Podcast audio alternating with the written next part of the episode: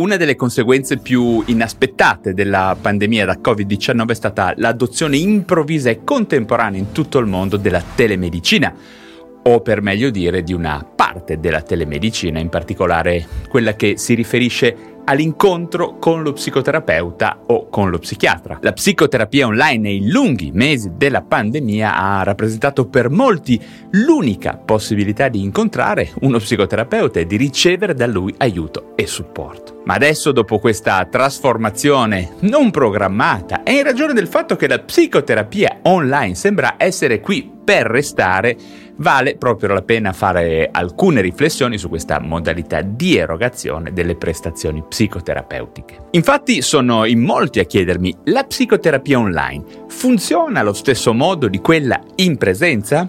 Quali sono i pro e quali sono i contro dell'utilizzo della connessione audio e video per fare psicoterapia? Anche perché stiamo assistendo al fiorire di numerosi servizi online che offrono esclusivamente questa forma digitale di psicoterapia e allo stesso modo sono tantissimi i professionisti che la prediligono per varie ragioni ad esempio risparmiare sull'affitto dello studio, poter lavorare in mobilità, essere più versatili come orari. Insomma, sembra proprio che sia i pazienti che gli operatori che le piattaforme digitali che offrono questi servizi di psicoterapia online siano tutti, tutti molto contenti. E quindi come stanno quindi le cose? La psicoterapia online funziona davvero? Prima di tutto vi voglio fare una piccola premessa storica che riguarda la mia scuola di specializzazione in psichiatria, quella di Genova, che tra la fine degli anni 90 e i primi 2000 era di indirizzo fortemente psicoterapeutico, psicanalitico in particolare. Quindi noi specializzandi sentivamo delle forti pressioni da parte dei nostri professori per tutto quello che riguardava il setting, il contesto della psicoterapia. Ricordo che erano critici sull'utilizzo del telefono, sulle email,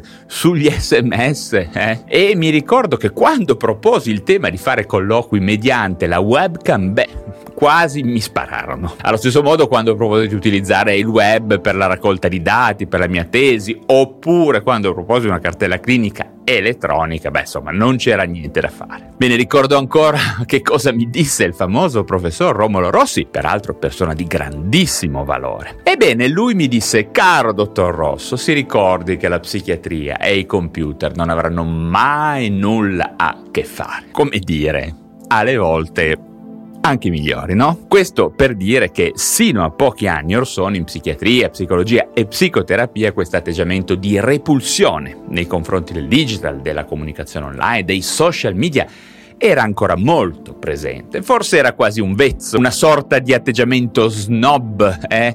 assolutamente poco pensato e ragionato però. Poi, durante la pandemia, quando si poteva comunicare solo online, beh, si è visto che tutta questa repulsione era solo frutto di un pregiudizio. Infatti la comunicazione online, anche alla luce delle moderne tecnologie audio e video, funziona benissimo, è molto efficace e si presta assolutamente ad essere di supporto per sedute di psicoterapia a distanza. Ma adesso veniamo proprio al punto dei pro e dei contro della psicoterapia online, in particolare dal punto di vista del paziente, ok? Bene, secondo me i punti nettamente a favore sono risparmio di tempo e di denaro, evitando spostamenti urbani ed extraurbani. Di conseguenza direi minore impatto ambientale, che non è poco ed è un tema molto contemporaneo. Poi abbiamo la possibilità di accedere ad una maggiore scelta di psicoterapeuti italiani ed esteri questo è davvero un buon vantaggio, no? In termini di orientamento, di prezzi, di costo e di personalità che andremo ad incontrare. Inoltre la psicoterapia può essere supportata da varie forme di comunicazione, no? Come la mail, la chat, la televisita, certamente, e anche nel prossimo futuro il metaverso, che sarà un ulteriore avanzamento.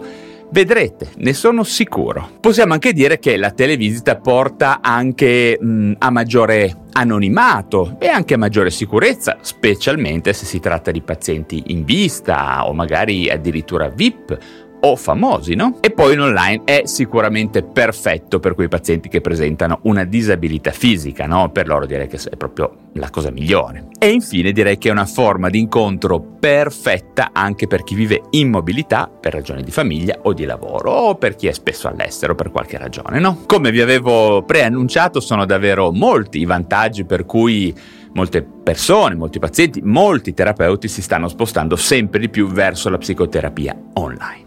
Ma veniamo adesso ai contro. Quali sono gli aspetti negativi? Beh, intanto iniziamo con le difficoltà tecniche. Infatti l'esperienza online è tanto più efficace quanto più sono eh, affidabili i mezzi informatici, certamente che si usano. Una buona connessione, una buona qualità audio, audio-video ed un buon computer affidabile sono decisamente molto molto importanti. Poi ci sono anche alcuni aspetti legati al fatto che è più probabile, ad esempio, imbattersi in professionisti non certificati, intendo in psicologia psicoterapeuti fasulli.